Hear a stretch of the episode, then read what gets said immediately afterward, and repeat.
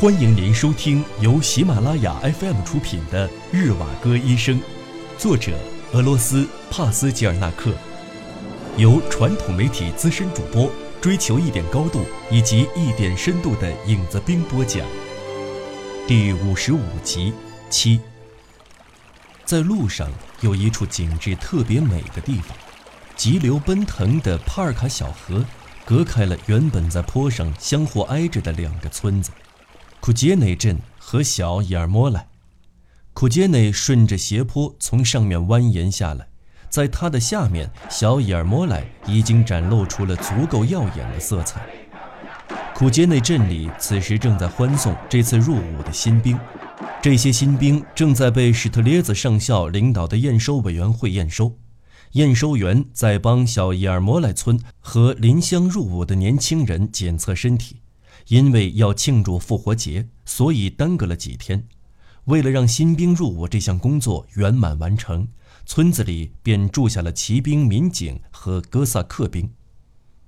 这次的复活节到达得很晚，而春天转眼就到，比平时也更快。这是节日后的第三天，温暖而又安宁。库街内镇的街道上全都放满了用来招待新兵入伍的桌子。从路的一边开始，免得阻碍通行。桌子全都没排在一条线上，就好像是一根弯曲扭转的肠子。铺在桌子上的白桌布都垂到了地上。人们一起举办酒宴来招待入伍的新兵，主要的食物是复活节过后剩下的东西：两只熏火腿，一些圆柱形状的大面包，还有两三块奶渣甜糕。桌子上也放满了盛咸蘑菇、黄瓜和酸白菜的盆子，还有放切片面包的碟子。所有这些的面包都是农民自己烤出来的。一叠叠的复活节彩蛋摞成了个小山，彩蛋主要是由淡淡的红色与蓝色构成的，外面淡红和浅蓝，而里面是乳白色的空鸡蛋壳，胡乱地扔在桌子四周的空地上。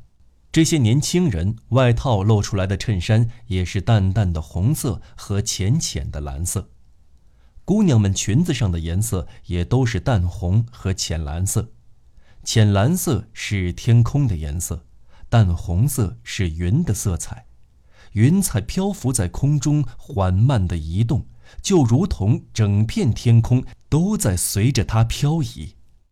弗拉斯帕霍莫维奇加卢金。身着粉红色衬衫，腰扎一条宽丝腰带，皮靴敲击着地面，发出咯咯的响声。两只脚左右摇晃着，从潘夫努锦家的高台阶上跑了过来，跑到桌子旁边。潘夫努锦家就在摆宴席的山坡上。他立刻说道：“我就用这杯百姓自己做的烧酒代替香槟，向你们致敬，兄弟们！我祝你们长寿。”各位新兵们，我在这里祝你们万事如意。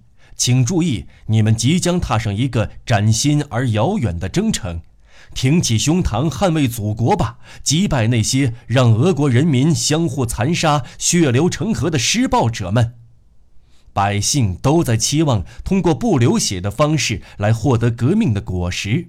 可是，那布尔什维克党却是外国资本家的仆人。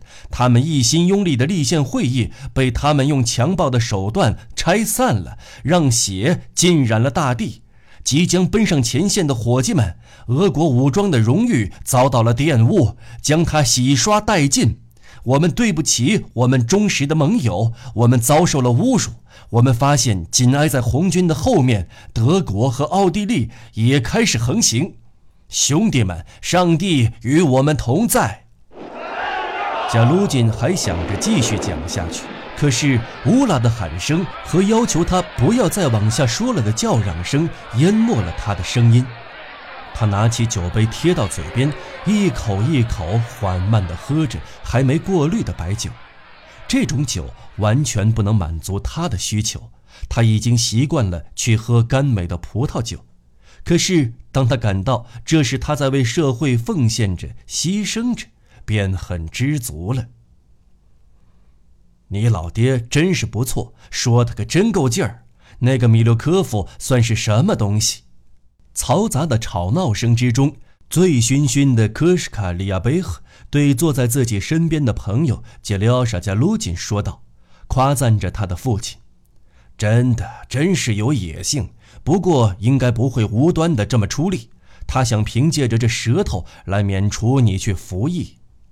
算了吧，科什卡，你可真好意思说，竟然能想得到免服兵役。”我俩会在同一天里收到入伍通知书的，还什么免服兵役？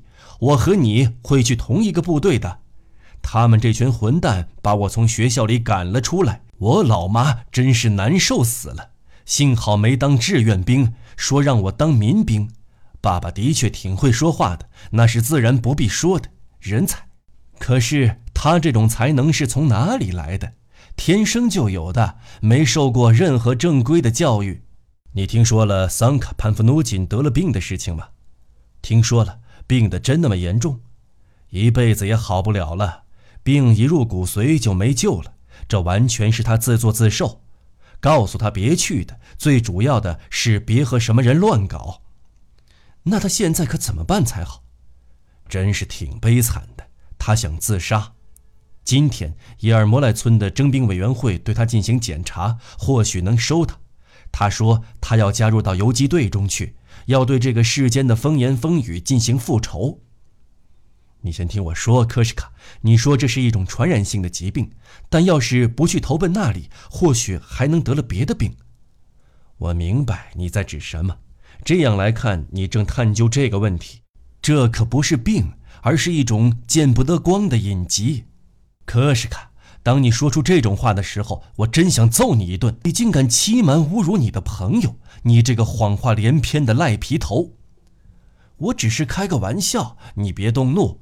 你猜我想跟你说什么？在帕仁斯克过了复活节，一位陌生的过客在帕仁斯克做了一篇关于个性解放的演讲，我简直太开心了！我要去加入到无政府主义之中去了。他说：“力量是由我们自身散发出来的。”他说：“性和性格来自于动物电磁的启动。”啊，很奇妙吧？但是我喝太多酒了，四周叫嚷的是个什么，我全都听不见，都快要把耳朵给震聋了。我实在是受不了了。别出声，杰廖莎。我说：“脓包，妈妈的乖宝贝，堵住耳朵。”你和我说点其他的吧，科什卡。我对社会主义不是很明白，比方说什么叫代工者，那是什么意思？什么时候用的？虽然对于这个问题我算得上是专家了，但是我跟你说，杰廖莎，离我远一点儿，我已经喝多了。代工者指的是那些结成一派的人，明白了，傻瓜。我想也是一句骂人的话。你提到什么电磁力？你说的没错，我瞧见了一条广告。下定决心从彼得堡邮购了一条电磁腰带，好提升活力，但是却忽然闹起了革命，哪里还顾得上什么腰带？杰廖莎的话还没有说完，醉鬼们的叫嚷声就被不远处爆发出的一声响动给镇住了。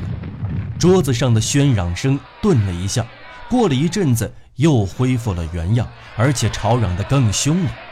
一些人站了起来。神志稍微清醒些的还能站住脚，另外一些则两只腿颤颤巍巍的想走开，可却站都站不稳，一下跌到桌子底下去了，立刻打起了呼噜。女人们的尖叫声四起，陷入一片混乱之中。弗拉斯帕霍莫维奇加卢金拿眼四下扫了下，想找哪个是罪魁祸首。刚开始，他感觉爆炸声就位于库杰内镇离宴席不远的地方。他脸色通红，脖子上青筋突起，扯着嗓子大声嚷起来：“是哪个犹大溜到我们这里来捣乱？到底是哪个混小子没事扔手榴弹？无论是哪个，就算是我的亲生儿子，我也要把这个混蛋给一把掐死！公民们，我们绝对不允许开这种玩笑。”我要搜捕，把整个库杰内镇全都包围起来，一定要把这个奸细揪出来，绝对不能让这个狗腿子给跑了。您正在收听的是由喜马拉雅 FM 出品的《日瓦戈医生》。刚开始，人们还都在听他说些什么，后来。这些注意力全都被小伊尔莫莱村公所那边直冲上天的烟柱给吸引了过去，人们都奔过去想看看究竟出了什么事儿。从乡公所的火光里跑出来几个没披外套的新兵，打着赤脚，只穿着紧身短裤。史特列子上校和几个对新兵进行检查的军官也从里面跑了出来。哥萨克和民警们骑着高头大马，在村子里来来回回地奔驰着，身子就好像是蛇一样在马背上扭来扭去的。他们好像是在搜寻什么人。很多人都顺着直通杰库内镇的大路奔了过来。小伊尔摩莱村的钟楼急促地敲打了起来，民警在后面追逐朝这边跑的人。事情发展得极为迅速。约莫黄昏时分，史特列子带领着哥萨克来到和小伊尔摩莱村相邻的库杰内镇搜查。巡逻队把整个村子全都围拢了起来，一户一户进行排查。这时，有接近一半加入到庆祝队列中的人还没有走呢。他们酩酊大醉，脑袋倚着桌角，或者直接横躺在了桌子底下，酣然大睡。只等到所有的人都晓得村子里进了民警，天都已经暗下来了。几个年轻人避着民警，跌跌撞撞地从小路溜走了，从一个栅栏门的下边溜了进去。黑夜里搞不清楚这到底是哪一家货站，可是从鱼腥味和煤油味上来看，应该是合作社的地窖。躲避起来的人其实没有做过什么坏事儿。他们这样躲起来，实在是犯不上。很大一部分人是因为一时紧张，喝酒太多，脑袋稀里糊涂的；有的人是感觉自己相识的人上不得台面，他们有时候或许会毁掉自己。现如今，所有一切都牵连上了政治色彩，导弹和一些流氓行为，在苏维埃政权这里都被视为黑色百人团的证据。然而，在白军那边却被误当成布尔什维克。哪成想，有很多人已经比这几个年轻人更早溜了进来。地窖里面全是人，有库杰内镇上的人，也有来自小伊尔莫莱村上的人。库杰内镇的人喝得几乎不省人事，他们中有一部分人就像是在呻吟一般的打着呼噜，磨着牙，发出阵阵呼声。而另外有一些人则恶心的在一旁吐了，地窖里一点光都没有，简直让人出不来气，臭气都能把人给熏死。最后爬进来的那波人，将他们进来的时候的通道用土和石块给紧紧的堵死了，以免让人看见。不一会儿，这些醉鬼们的呼噜声和呻吟声就全停了下来，一点声响都没了。全都在安静的睡觉，只剩下吓得不轻的杰廖沙加卢金和小伊尔摩莱村喜欢用拳头说话的科西卡涅和瓦林内没有静下来，待在一个角落里悄悄地讲着话。小声点兔崽子！你这动不动就哭的鬼家伙，千万别把大家都给毁了，听着没？史特列子的人可到处都在搜索呢，他们从村头折回来，回到了市集上。要不了多久就会搜到这儿来的。嘘，别动了，别出声，小心我一把掐死你！就算你小子走运，他们已经走远了，已经过了咱们这儿。你是怎么躲到这儿来的？瞅瞅你这个笨蛋，也来这儿躲着，哪个能动你一下？我听见科什卡叫嚷着，赶紧躲起来，然后我就溜进来了。科什卡是另外一回事儿，里亚贝和一家全都是怀疑的对象。在霍达斯克那里，他们有亲戚，有着一门手艺，算得上是工人出身吧？你可别嚷嚷啊！你这个傻蛋，老实给我躺着！四周全都是屎，还吐了一地，你稍微一动就沾一身，连带着我都得抹上。你就闻不到这里有多臭吗？史特列子为什么要顺着村子跑？他是想搜索从帕仁斯克来的人。科西卡，这到底是怎么回事？怎么弄的？这全都怪桑卡，就是那个叫桑卡潘夫努金的。我们把衣服全脱了，站成一排检查身体。轮到桑卡的时候，他不肯脱衣服。他喝了点酒，直到村公所，酒都还没醒过来。文书对他说：“麻烦您脱下衣服。”很客气地称桑卡为“您”，这可是部队上的文书。但是桑卡却对他十分粗鲁：“我就是不脱，我身体上的某一部分不想让你们看到。”就好像他很不好意思一样。他一转身贴近文书，抡圆拳头朝着他腮帮子上就来了一拳，结结实实的。你猜怎么着？一眨眼的功夫，桑卡弯下腰就把桌子掀翻了，将桌子上面的墨水瓶、兵役名单全部都摔到了地上。史特列子从门的后面嚷道：“我绝不容忍有谁敢在这里胡闹！我要让你知道，这不是不流血的革命！你们竟敢在政府的地盘蔑视法律！谁带的头？”桑卡跑到了窗户那儿，大声喊道：“快跑啊！快拿好了自己的衣服，我们的末日就要来了，兄弟们！”我一把拿过来衣服，就在桑卡后面跑，一面跑一面穿我的衣服。桑卡上来一拳就把玻璃打碎了，噌的跳到了大街上。我跟着他跑，后面还跟着几个人。我们在前面跑，他们就在我们后面撵。要是你问我这是到底怎么回事，谁也搞不清楚。炸弹呢？什么炸弹？谁扔的炸弹？不是炸弹的话，难不成是手榴弹？我的天，难不成这是我们扔的？那不然是谁？我哪知道？肯定是别人干的。他一瞧见都乱哄哄的，便想趁着乱把整个村公所全都轰掉，让他们质疑是别人做的这事儿。他肯定是这么想的。这人肯定是个政治犯，这里到处都有帕仁斯克的政治犯。轻点，先别出声。有人在说话，你听见没？史特列子的人又过来了。哎，死定了！别说话。声音渐渐近了，皮靴发出咯噔咯噔的响声，马刺也传来了磕碰的响动。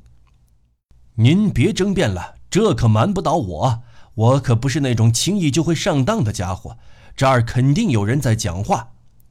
上校高傲地说着话。带着一口浓重的彼得堡口音，这从地窖里可是听得越来越清楚。大人，或许您听错了。小伊尔摩莱村村长奥特维亚日斯基试图让上校相信，这老头是个渔夫。村子里有人说话是正常的，没有什么好奇怪的。这儿又不是坟圈子。或许是有人讲话，屋子里待的又不是不会讲话的畜生。或许是家神在做梦的时候压着人的胸呢。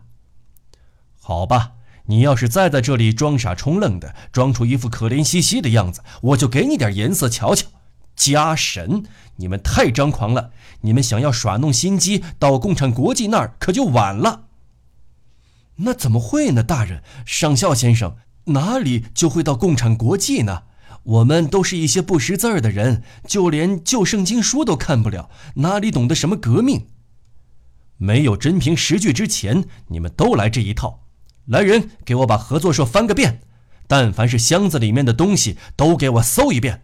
柜台底下也给我搜了，挨着合作社的房子也全部都给我搜了。是大人。潘夫诺金、利亚贝赫、涅赫瓦林内这几个人，不管活的死的，都给我抓来。就算是掉进海里，也得给我抓来。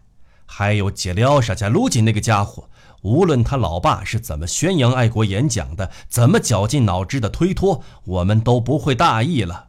如果店铺老板会去演讲，里面一定会有缘故，让人质疑，这完全不正常。我们听到密报说，他们在圣十字镇的家里藏匿政治犯，召开秘密会议。我要逮住那个小杂种。我还没想好怎么处置他，但凡要是被我发觉了有什么问题，我必得绞死他，杀鸡给猴看。搜查的人向前走了，等他们走远后，科西卡涅和瓦林内朝着已经吓得脸上没有了血色的杰里奥莎加卢金问道：“你听见没有？”“听见了。”他回话的时候声音全变了。现如今。我们两个和桑卡、科什卡只能奔着树林这一条路去了。我没有说一辈子都不回来，等他们的火气没有那么大了再说。等到他们冷静下来，知道搞错了对象的时候再看，或许还能回来。